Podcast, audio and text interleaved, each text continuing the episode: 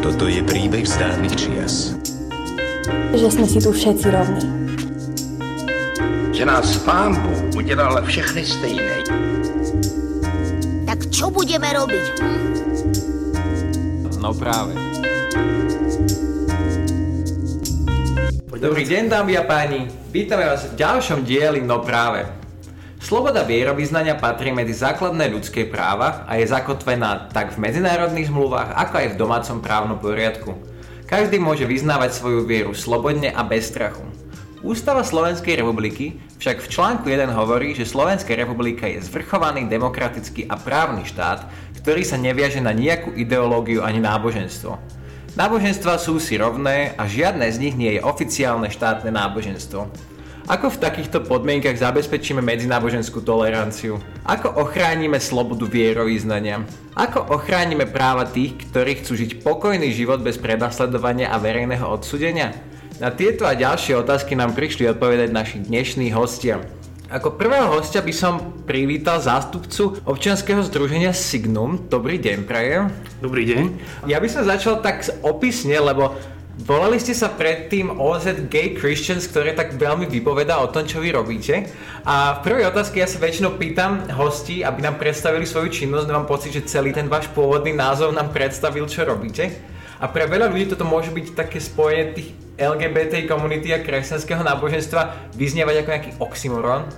A aj keď jedno je náboženstvo a druhé označenie sexuálnych menšín. Niektorí ľudia si prajú, aby sa tieto dve skupiny nikdy nestretli a nikdy nepreťali. Moja otázka teda znie, že ako zapadá hodnota ochrany základných práv a slobod do kresťanského náboženstva? Kresťanstvo, ktoré tu máme už niečo cez 2000 rokov, je v prvom rade náboženstvom lásky a toto náboženstvo si veľmi ctí hodnotu života a ako vieme aj v tom dnešnom verejnom diskurze je to, keď príde na tie témy ako potraty alebo eutanázia, tak e, tu veľmi vidieť, ako cirkvy dokážu sa k týmto otázkam veľmi, veľmi vyjadrovať a brániť vlastne tú hodnotu života. A zároveň človek ako jednotlivec, človek ako stvorený Bohom je bytosť slobodná a bytosť dôstojná. V tom kresťanstve tá dôstojnosť spočíva práve v tom, že človek je stvorený na Boží obraz a Boh mu dal slobodu. Toto je, myslím si, že alfa toho kresťanstva. Človek ako bytosť dôstojná a slobodná. Možno to tak vyzerá, že my sme Slovenské národné stredisko pre ľudské práva ako nejakí ateisti, ale za seba poviem, aj za viacerých mojich kolegov, že sme boli teda odchovaní v kresťanstve. Každého nás to nejakým smerom zobralo, ale mne to vôbec nepríde ako, že vôbec nepreniknutelné svety ochrana ľudských práv a vyznávanie viery. V iných krajinách už združenia podobné vášmu fungujú. Sú to hlavne teda krajiny, ktoré už pochopili ten význam liberálnej demokracie a pluralitu náboženstiev. Ako vyzerali začiatky vášho združenia na Slovensku? Odkiaľ prišiel tento nápad? Je pravda, že vo zvyšku sveta existujú pomaly už 50 rokov takéto podobné skupiny ako tá naša. E, iba spomeniem, teraz nedávno sme boli v USA, v Chicagu, kde bolo také svetové stretnutie dúhových katolíkov a práve tá domáca skupina Dignity oslavovala práve 50 rokov od vzniku, čiže to je niečo úžasné. V porovnaní e, s nami, tak e, my sme v tomto naozaj ako občianske združenie nováčikovia. Tá história siaha v rámci toho československého kontextu až do čias tajnej cirkvi. E, možno moji kolegovia, ktorí sú skorej narodení, by vedeli o tom viac hovoriť. Ja teda iba z ich rozprávania viem, že boli tu nejakí jednotlivci, ktorí sa ešte v tom komunizme, socializme tajne stretávali potom začali teda po revolúcii nejaké tie prvé spoločenstvá, ktoré ešte neboli tak celkom vyprofilované, v ktorom istom okamihu došlo k takému rozdeleniu, že teda či pôjdeme takým tým smerom liečenia, alebo si zachováme akoby tú vlastnú identitu a budeme hľadať v rámci cirkvy, v rámci kresťanstva nejaké to prijatie. A teda ja som tu ako zástupca toho smeru, ktorý sa rozhodol zostať a byť verný a pravdivý tej identite, ktorú ľudia obhajujú. A ono sa to to potom nejak tak postupne vyformovalo do takého neformálneho zoskupenia Medzipriestor. To bolo okolo roku 2004. Neskôr okolo roku 2010 to bolo už Gay Christians Slovakia a až v lete 2019 sme pristúpili k tomu kroku, že sa formalizujeme ako občianske združenie. Ten nápad prišiel jednak z tej potreby toho, že už nebyť viac iba ako jednotlivec alebo ako nejaké kresťanské spoločenstvo, ale aby sme mohli robiť aj viac, aby sme boli naozaj akýmsi hlasom v spoločnosti, v cirkvách, tak potrebujeme na to mať aj takýto prostriedok, musíme mať občianske združenie, organizáciu, ktorá bude zastupovať konkrétnych ľudí, konkrétnu komunitu. Ono sa to tak najviac asi ukázalo pred pár rokmi pri kauze Jakub Pavlus a Ondrej Prostredník, keď boli teda zo strany cirkvy tvrdo potrestaní a vtedy sme sa rozhodli, že musíme ich nejak podporiť. Jediné, čo sme mohli robiť, je napísať nejaký podporný list a podpísať sa pod ten list vlastnými menami. Teraz čo môžeme urobiť je, že už sa podpíšeme ako naozaj organizácia, ktorá sa venuje týmto témam a je hlasom v spoločnosti a v cirkvách. Vy ste boli také ako keby prvé lastovičky, by sa dalo aj povedať na Slovensku, ale už tá téma nie je až také tabu ako kedysi. My, myslím si, že minimálne v našich kruhoch už je úplne normálne hovoriť o kresťanstve ako o nie neznášanlivom náboženstve, aj o ľudských právach ako o kresťanskej hodnote, ale nebolo to vždy tak. Boli aj negatívne reakcie na vaše začiatky? Ak by som mal hovoriť o Signum, tak tam ešte je príliš krátka doba na to, aby som mohol niečo zhodnotiť, ale od toho roku 2011, 2010, 11 ako Gay Christians určite, že prišli sme do styku aj s tou oficiálnou církvou, rímskokatolickou církvou, s jej reprezentantmi, s jednotlivými konkrétnymi kňazmi. Stretávame sa stále avšak s istým nepochopením, s takými rozporuplnými reakciami. Častokrát nás označujú, že my ani nie sme kresťania, nie sme katolíci, katolíci, pretože e, hájime tu nejaké liberálne myšlienky, hodnoty, podporujeme hriešný spôsob e, života v úvodzovkách a tým pádom nemôžeme, nemôžeme byť praví kresťania. Ja si to ani úplne neviem predstaviť, keď vám niekomu celý život niekto hovorí, že vy ste vlastne hriešní, už len od tej vašej identity musí byť naozaj ťažké. Niektoré iné náboženstva dokonca sú ešte tvrdšie voči tomu. A teraz je tu moja otázka. Ako funguje spolupráca medzi náboženskými obcami na Slovensku vo veci ochrany práv sexuálnych menšín? Či viete aj o iných náboženských obciach, okrem teda tej katolíckej, ktorá by sa tejto téme venovala? Tak e, skôr, skôr by som to nazval, že ako funguje spolupráca vo veci potlačania týchto sexuálnych práv, keď to mám tak trošku zľahčiť, pretože je to paradox, ale práve v tejto otázke sa dokážu cirkvy na Slovensku veľmi rýchlo zjednotiť, ale v tom negatívnom zmysle, čo je dosť smutné. Keď spomeniem len napríklad spoločné vyhlásenie predstaviteľov cirkvi, keď podpísali dokument proti gender ideológii, alebo ešte dávnejšie aj kresťanskí vedci, odborníci podpísali akési memorandum alebo vyhlásenie proti rodovému citlivovaniu. Ale aby som nebol negatívny, tak e, musím spomenúť napríklad Českú starokatolickú cirkev, ktorá má práve tu v Bratislave takú vysunutú pobočku, komunitu, ktorá je veľmi inkluzívna, veľmi otvorená, má demokratické princípy, je veľmi sociálna. To sa ukazuje aj na konkrétnych nedelných bohoslužbách, kedy prichádzajú teda LGBT ľudia na tieto bohoslužby, cítia sa prijatí a je to veľmi Veľmi krásne vidieť tú rozmanitosť tých ľudí, dokonca duhové rodiny aj s deťmi prichádzajú na tieto bohoslužby. Čo sa týka ostatných cirkví, tak tu môžeme hovoriť o nejakých tých jednotlivcoch alebo maximálne nejakých, e, nejakých zboroch, ktoré sú viac menej inkluzívne. Napríklad, čo sa týka evangelickej cirkvi, tak tu v Bratislave je veľmi otvorený, inkluzívny cirkevný zbor na čele s pani farárkou. Takisto v rímskokatolíckej cirkvi poznám niekoľko veľmi otvorených, príjmajúcich kňazov, ktorí v, tej, v tom súkromnom rozhovore priznajú, že Chceli by možno aj byť možno ešte viac otvorení, ale boja sa. Boja sa o svoje miesta, boja sa o to, že budú svojimi biskupmi nejak, nejakým spôsobom potrestaní, pretože akákoľvek takáto pastoračná činnosť musí byť schválená práve tým biskupom. Ja, čo sa pamätám, tak súčasný svätý Otec sa vyjadril veľmi hlasne za podporu LGBTI komunity. Je trošku škoda, že sa to nedostáva do tých našich regionálnych štruktúr církvy rýchlejšie, No ale v tomto prichádza tá otázka, Aký vplyv by podľa vás na ochranu ľudských práv menšín malo oddelenie cirkvy od štátu a či vy k tomu ako organizácia máte nejaký postoj? Je to nutné na dosiahnutie tolerantnej spoločnosti? Môžem povedať svoj osobný názor, že určite oddelenie cirkvy od štátu by prinieslo iba veľké pozitíva, nielen pre štát, ale aj pre církev.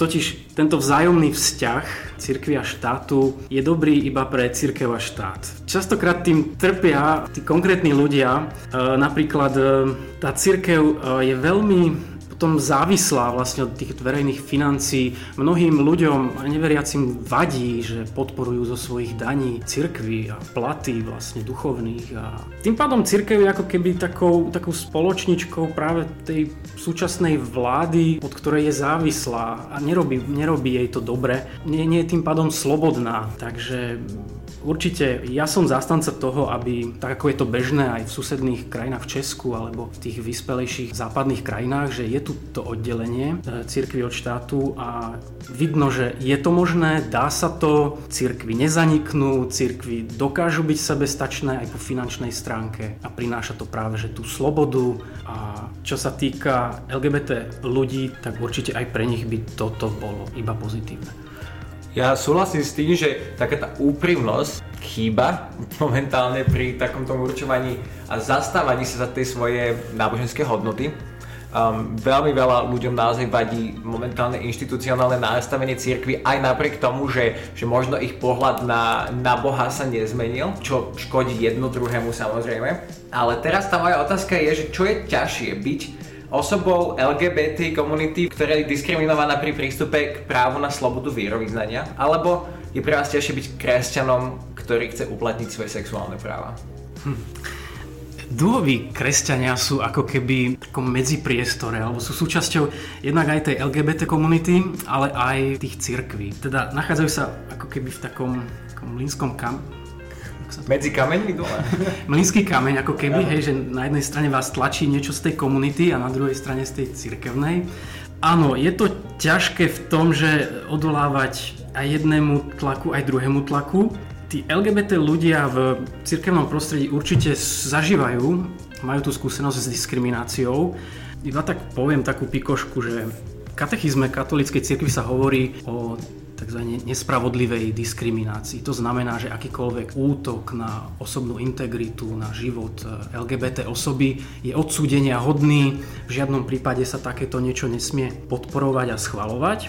Ale na druhej strane v cirkevných dokumentoch existuje aj tzv. spravodlivá diskriminácia a to je, to je niečo, za čo cirkev môže odmietnúť napríklad LGBT človeka, ako napríklad eh, učiteľa na nejakej základnej strednej škole, môže odmietnúť kňaza s homosexuálnou orientáciou, alebo môže jednoducho odmietnúť niečo, čo sa jej nepáči vo vzťahu k LGBT témam. Je to smutné, že vlastne je to starší dokument, ktorý hovorí práve o týchto možnostiach, praktikách nedobrých a tie dokumenty majú už pomaly 30-40 rokov a v podstate od tej doby sa nič nejak pozitívne v týchto dokumentoch nezmenilo. V praxi áno, v praxi je to vždy, vždy je tam nejaký ten posun, vidieť to aj na vyjadreniach pápeža Františka napríklad, ktorý je v tomto úžasne pokrokový, by som až povedal a dokáže vždy prekvapiť. Ale samozrejme chápem, že sa nachádza aj on v ťažkej situácii a nemôže si hovoriť len tak hocičo, ale tiež je viazaný nejakými tými dogmami a cirkevným učením, ktoré nie je len tak ľahko, nejde to len tak ľahko zmeniť zo dňa na deň.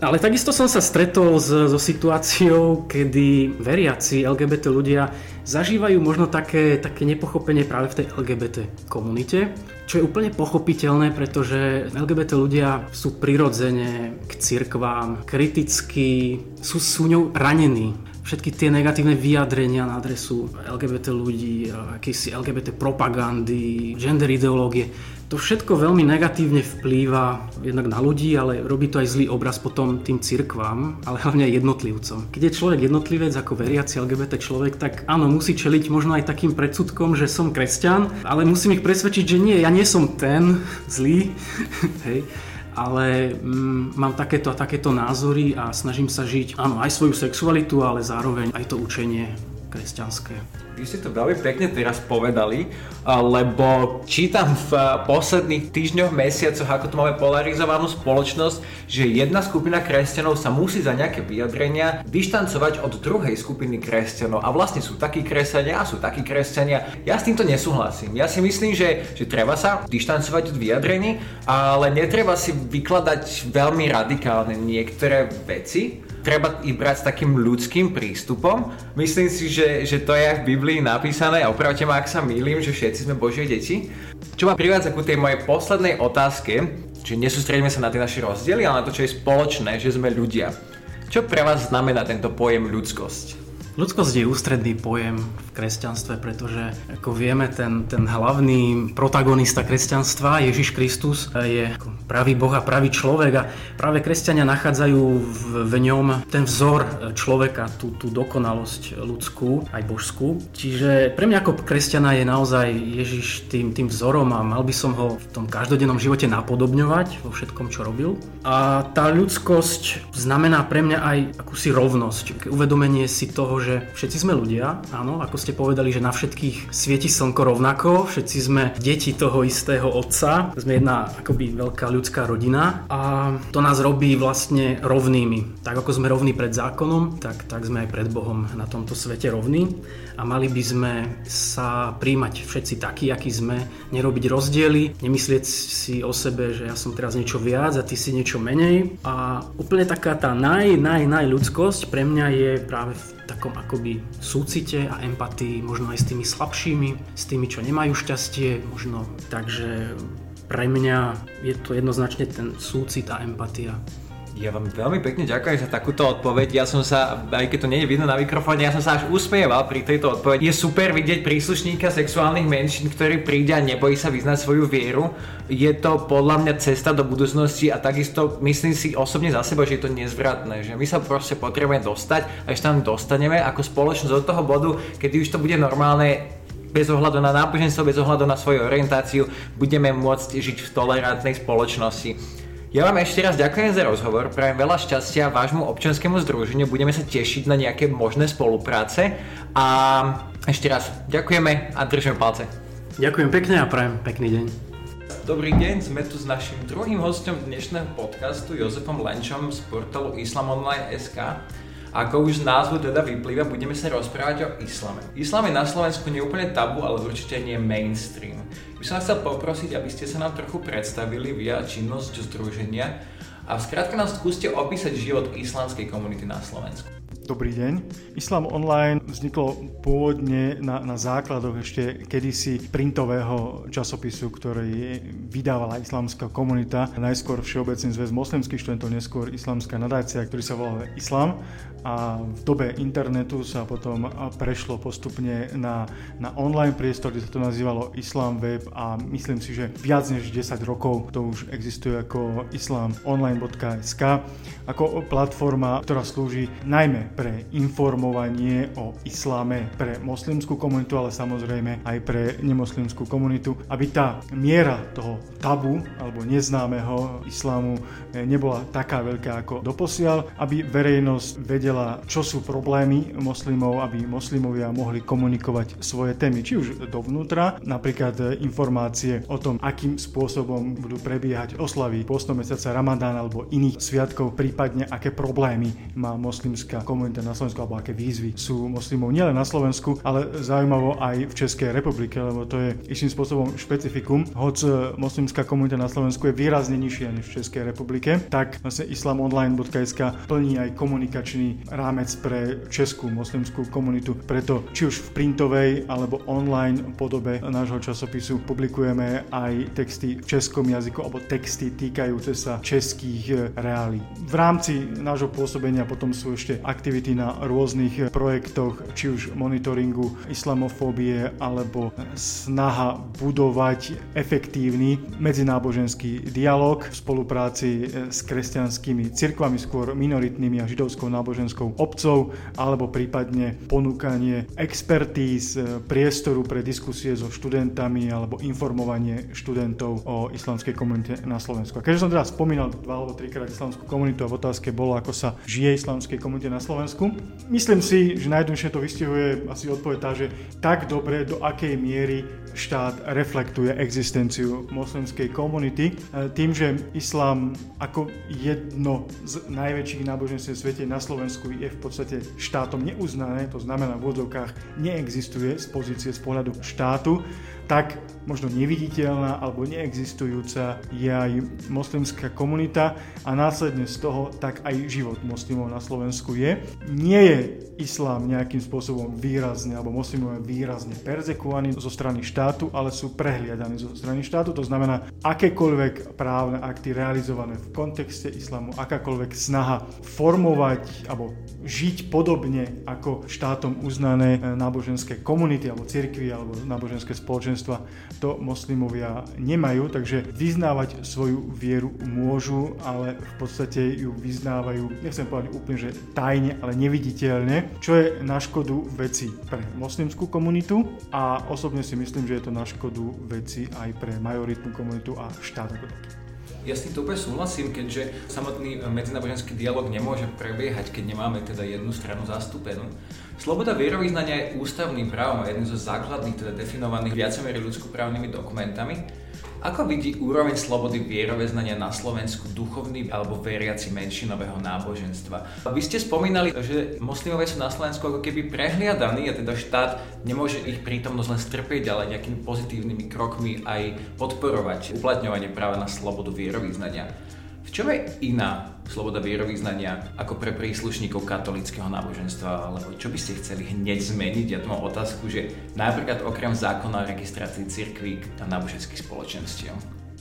Myslím si, že toto je alfa a omega. Ak bola tá otázka postavená, čo by sme chceli okrem toho zmeniť, tak si myslím, že okrem toho netreba nič zmeniť. Dnes, keď sa tak zase vajatavo začala, hneď skončila diskusia o odluke cirkvi od štátu, tak tá odluka v kontexte islamu je absolútna, pretože štát nereflektuje našu existenciu, takže odluka tam v podstate v tomto prípade je, keďže diskusia o odluke je najmä cez prízmu financovania. To financovanie zo strany štátu my nepotrebujeme, pretože dokážu tá moslimská komunita žiť aj bez toho a preto tým kľúčovým aspektom je to uznanie zo strany štátu. A prečo to uznanie? Okrem takého toho morálneho, morálnej pozície a faktu, že štát akceptuje, že islám je súčasťou Slovenskej republiky alebo slovenskej súčasnosti a do budúcna potom aj istým spôsobom kultúrneho alebo spoločenského dedičstva, že sú občania Slovenskej republiky moslimského vierovýznania rovnakí majú rovnaké práva a povinnosti ako občania Slovenskej republiky iných dnes registrovaných náboženských komunít, tak toto je v podstate to, čo by moslimovia potrebovali. A z toho následne potom vyplývajú aj ďalšie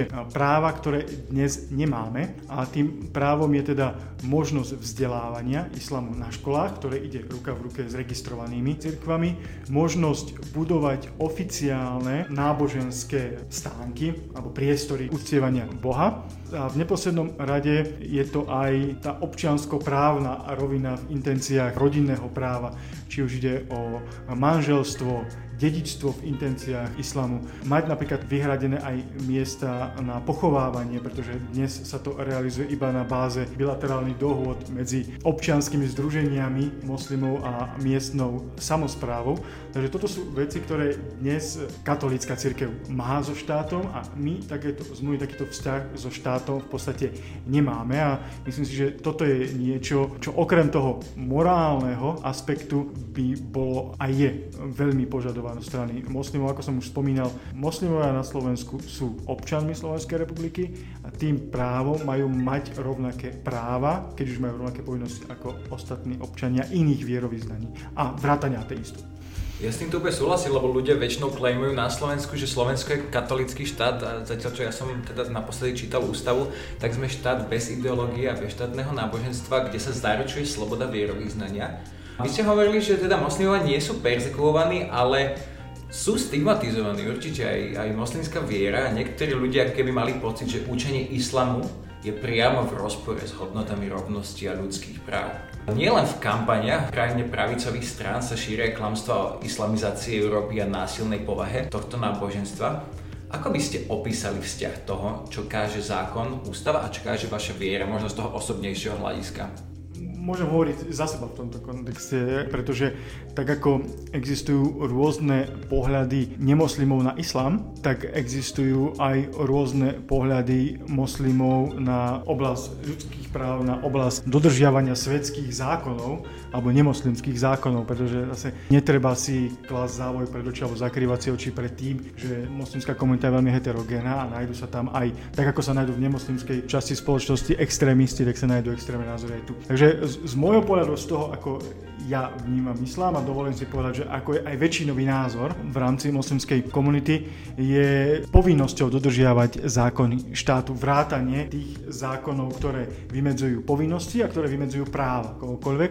Takže z tohto hľadiska si ja osobne nemyslím, že je islám v rozpore s ľudskými právami alebo že tam dochádza k nejakému rozporu, že je v rozpore s ústavou Slovenskej republiky. Čo v Koráne môže ľudí nemoslimov vyrušovať, je pravdepodobne ten pohľad na to, od čoho závisí to, že život po živote, to znamená, že po smrtní alebo na onom svete budú odmenení alebo potrestaní tí, ktorí moslimami sú a tí, ktorí moslimami nie sú. Ale väčšina tých e, zmienok alebo tých negatívnych príkladoch o neveriacich, ktoré sa uvádzajú v Koráne, sa týkajú práve obdobia po smrti, nie obdobia tohto života. A za neveriacich v tomto prípade sa nepovažujú len tí, ktorí moslimami nie sú, ale aj tí, ktorí moslimami sú a nedodržiavajú povinnosti a pravidlá, ktoré sú na ich život kladené.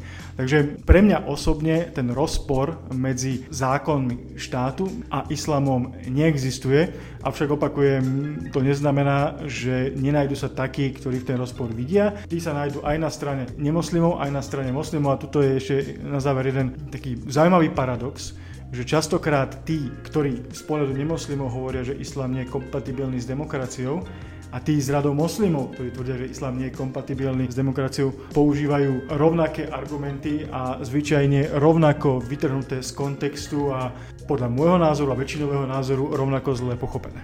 Veľká časť toho, možno nazvime to nepochopenie, alebo možno toho, čo outsiderom príde takéto násilné, je, je zlý výklad práva. A to nie je problém len náboženstiev, ale to je, to je problém všeobecnej judikatúry.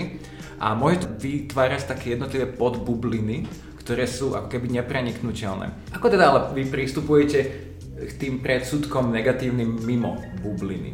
Ako sa snažíte búrať negatívne stereotypy zažité v očiach niektorých ľudí, ako z pohľadu vašej komunity na Slovensku? A ako vidíte postavenie islamu v slovenskej spoločnosti v budúcnosti? Ono to v podstate vyplýva z miery vedomostí o, o islame a to naše úsilie teda je primárne postavené na tom, ani tak nie zlepšovať obraz, robiť akože nejaké výrazné PR, ale skôr predstavovať islám a predstavovať islám z viacerých e, pohľadov. V prvom rade z pohľadu toho, čo je islám a kto sú moslimovia, že moslimovia sú rovnakí ľudia s rovnakými potrebami a povinnosťami, túžbami a obavami ako nemoslimské obyvateľstvo. Snažíme sa predstavovať to, čo islám je z hľadiska vierovky, pretože z tohto hľadiska sú pošírené mnohé nepravdy, ale neraz sú to nepravdy spájane s nepoznaním. Snažíme sa o islame rozprávať a veľa rozprávať, aby sa mohlo aj nielen prezentovať ako PR, ale diskutovať o tom. Snažíme sa to robiť na rôznych platformách, či už nazvime to staticky prostredníctvom nášho portálu, alebo dynamicky e, v súvislosti s diskusiami s predstaviteľmi kresťanských cirkví, alebo s diskusiami v rámci stredných alebo vysokých škôl, kde nás pozvú a kde odpovedáme častokrát na rovnaké otázky, pretože ten zaužívaný pohľad o tom, čo je islám je zväčšene rovnaký a tie otázky sa týkajú postavenia žien, počtu manželiek a tak ďalej a tak ďalej. Takže snažíme sa o islame rozprávať a v neposlednom rade sa snažíme prezentovať islamskú históriu Slovenska, pretože aj tá existuje, hoď malá, ale predsa len alebo minimálne Uhorska, ktorého súčasťou sme boli významná etapa. Tam sa snažíme prezentovať tú reálnu históriu a nie tú históriu sprostredkovanú potom v 19. storočí prostredníctvom napríklad e, známej to básne Turčín Poničan a podobných beletristických spracovaní histórie, ktoré mali určitú formu, určitý dôvod, ale v konečnom dôsledku prezentovali dodnes e, akceptovaný negatívny obraz o islame. No a akú budúcnosť vidíme Častokrát to závisí od aktuálnych udalostí. Niekedy si myslíte, že to už bude už len horšie, keď sa dostane napríklad do parlamentu zákon, ktorý hravo prejde o sprísnení registrácie, ktorý vám hovorí, že teda sa vám to nikdy nepodarí. Na druhej strane tí istí, ktorí predkladajú ten zákon, povedia, že v roku 2050 bude dobre, že nie polovica slovenská islamská. Potom sa dostane informácia o tom, že sa ide prijať zákon o zákaze výstavbe menšia a podobne. Takže keď sa takéto informácie kopia, tak tá vízia budúcnosti je negatívna a vedie častokrát k tomu, že moslimovia, či už z radou Slovákov konvertitov, alebo druhej či tretej generácie už na Slovensku narodených moslimov, či už zo zmiešaných manželstiev, alebo z manželstiev medzi Slovenkom a Slovákov, ktorí sú moslimami, vedia teda skepse a uvažovaniu o odchode. Inokedy sa môžu občas objaviť nejaké pozitívne správy o tom, že predsa len to také zle nebude, ale zatiaľ skôr prevládajú tie negatívne. V súvislosti aj s tým, ako sa vyvíja nielen medzinárodno politická situácia, migrantská kríza 5 rokov dozadu, ale aj vnútropolitická situácia a neviem, správny termín použijem, konzervatívnenie slovenskej politiky, ktoré skôr v tomto prípade neveští dobrú budúcnosť. Dúfame, že teda tieto, aj napriek tomu, že zjavné znaky zhoršovania situácie sa nenaplnia, a že budeme ľudí nekastovať, alebo použijem taký výraz, nerozdeľovať do tých jednotlivých skupín na základe vierovýznania alebo farby platia, že budeme ľudí zaražovať do jednej komunity ľudskej. Čo ma teda privádza ku tej mojej poslednej otázke. Čo pre vás znamená pojem ľudskosť, ako by ste ju definovali, možno aj s prihliadnutím na tú vašu komunitu? Ľudskosť, človečenstvo, správať sa ako človek a vnímať iných ľudí ako samého seba. Takže mne osobne tá ľudskosť je istým spôsobom empatia k sebe a k iným. Samozrejme, keď si človek istým spôsobom váži seba, tak si potom váži aj iných a tým pádom je to súčasť jeho hodnotovej výbavy a teda je to určite hodnota. Veľmi vám pekne ďakujem za takéto zhrnutie situácie. Ja osobne som sa dosť veľa dozvedel dnes. Ďakujem vám za približenie pohľadu menšinového náboženstva na Slovensku. Chcel by som vám poprieť do bližšej budúcnosti veľa šťastia. Dúfam, že teda sa vaša situácia nebude zhoršovať a teda, že aj stredisko bude môcť prispieť k zlepšeniu situácie. Budeme sa tešiť na ďalšiu spoluprácu vzdelávacích aktivít a po prípade šírenia toho ľudského poslania islamu a ľudských práv. A budem teda aj vám osobne držať palce. Ešte raz ďakujem za rozhovor. Ďakujem za pozvanie a pekný deň.